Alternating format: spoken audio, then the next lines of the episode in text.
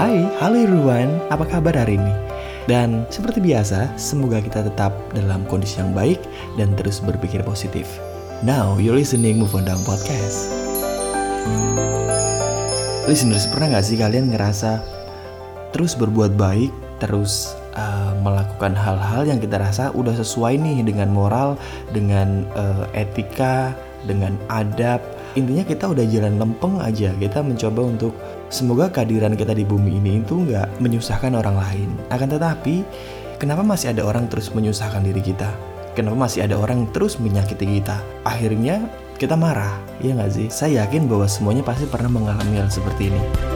Listeners, sejak kecil kita selalu diajarkan untuk memaafkan orang lain, selalu ikhlas dengan perbuatan orang lain terhadap kita. Walaupun perbuatan orang lain mengusik kenyamanan diri kita, ya nggak sih? Orang tua kita nih, ayah atau ibu sering bilang, udah maafin aja, udah ikhlasin aja. Hanya saja, kalau orang-orang di sekeliling tadi, orang-orang yang terus menyakiti itu terus berbuat hal yang sama, tidak pernah berhenti membuat kita kecewa, atau bahkan perbuatan mereka semakin semena-mena, semakin menyepelekan kita, semakin membuat kita seperti nggak ada harga dirinya sama sekali gitu. Dan kayaknya perbuatan mereka itu seperti sebuah candu. Mereka akan mulai kesakitan, mereka akan mulai kegerahan dan mulai merasa bahwa tindakan tersebut adalah kebutuhan dari hidup dia. Nah, kalau keadaan seperti ini terus dan terus terjadi, apa nih yang harus dilakukan? Kalau saya nih, simple, balas dendam. Bener loh, kalau saya Iya balas dendam Karena buat saya Buat apa kita memaafkan setiap hari Buat apa kita ikhlas setiap hari Kalau dia tidak pernah berubah Oke kita mungkin memaafkan Dan memang ada efek-efek positif yang terjadi Buat diri kita Tapi dia nggak akan pernah berubah di sini yang saya maksud dengan balas dendam bukan berarti kita harus memukul, bukan harus membanting atau melakukan perbuatan-perbuatan yang sama yang seperti dia lakukan. Bukan berarti kita membalas menyakiti dengan merendahkan dia, dengan melecehkan dia. Saya ingin mengajak listeners untuk membalas uh, dalam membuat sebuah perubahan dalam diri sendiri. Seperti katanya salah satu motivator di Indonesia, cara terbaik balas dendam kepada orang menghina kita adalah menjadi berhasil. Menjadi lebih berhasil dari orang yang telah menyakiti kita. Menjadi lebih dari orang yang merendahkan kita.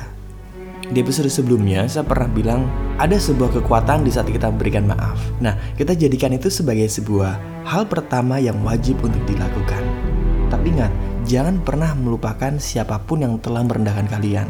Cobalah untuk mengingat dan jadikan ini sebagai bahan untuk uh, mencari tahu nih apa sih alasan orang lain menganggap kita seperti itu? Apa sih motivasi orang hingga akhirnya merendahkan diri kita?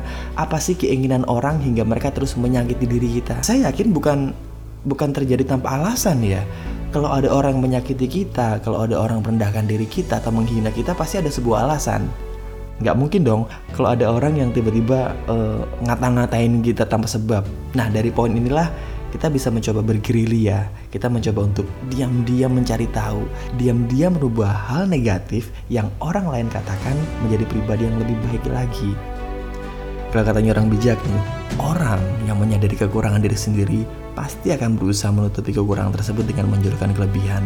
Itu udah udah hukum alam banget itu adalah cara pertahanan diri manusia untuk terlihat lebih. Nah, kita bisa menggunakan hal seperti ini, hal alamiah seperti ini, untuk menunjukkan apa sih yang kita miliki. Ingat, di dunia ini gak ada yang sempurna kok. Pasti ada aja dalam diri kita yang kurang buat orang lain.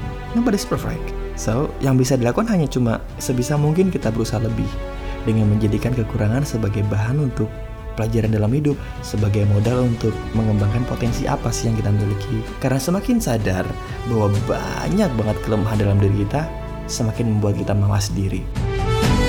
Kalian pernah ngebaca Anger, Madness, and the Demonic, The Psychological Genesis of Violence, Evil, and Creativity. Dalam buku itu, Dr. Stephen A. Diamond, dia mengatakan banyak banget korelasi antara kemarahan dan juga kreativitas. Yang saya suka dari buku itu adalah ada sebuah korelasi yang sebenarnya sangat erat antara kemarahan dan juga kreativitas. Artinya, dua hal tadi itu saling mendukung, dua hal tadi itu saling menyokong kemarahan yang disalurkan kepada hal positif akan berdampak kepada hal yang positif. Kita nggak usah deh jauh-jauh ke luar negeri. Bahkan di Indonesia sendiri, dosen Fakultas Psikologi Universitas Tarumanegara yang juga saat ini adalah pendiri klinik psikologi Anjna, beliau bernama Aswin Wijaja.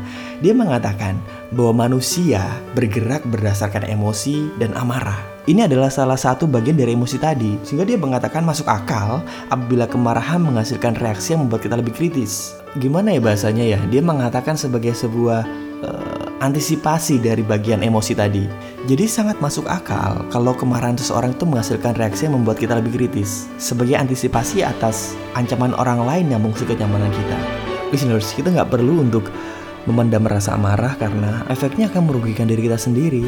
Efek terburuknya adalah kita melampiaskan rasa amarah itu kepada objek yang lain, objek yang sama sekali nggak ada hubungannya kepada rasa amarah tadi. Jadi daripada kita menimbulkan masalah baru karena ya katakan tanda kutip ketidakstabilan emosi tadi, saya menyarankan untuk rasa marah tadi dikelola dan diekspresikan kepada arah positif dan proporsional dengan cara balas dendam tadi. Balas dendam untuk menjadi lebih dari apa yang dikatakan oleh orang-orang tadi. Orang yang bahagia adalah orang yang mampu berpikir asosiatif, mampu melihat sesuatu dari sudut pandang berbeda hingga akhirnya menjadi lebih terbuka atas uh, kemungkinan atau mungkin peluang atau mungkin ide-ide yang kreatif. Nggak perlu membahas perkataan orang yang negatif kepada kita. Kita nggak perlu membalas cacian orang. Kita nggak perlu membalas hujatan orang atau mungkin sikap-sikap bullying mereka. Kita cukup membalasnya dengan sebuah tindakan kepada diri kita sendiri. Kita harus bisa membuktikan bahwa kita mampu menjadi yang terbaik. Karena dengan begitu, balas dendam akan menjadi lebih indah. Dan yang paling menyenangkan adalah balas dendam tadi akan membuat orang lain semakin resah dan gelisah. Jadi, apakah kalian sudah siap untuk balas dendam? Thanks for listening Being a Family and for the Trust di podcast. Sampai jumpa di episode selanjutnya.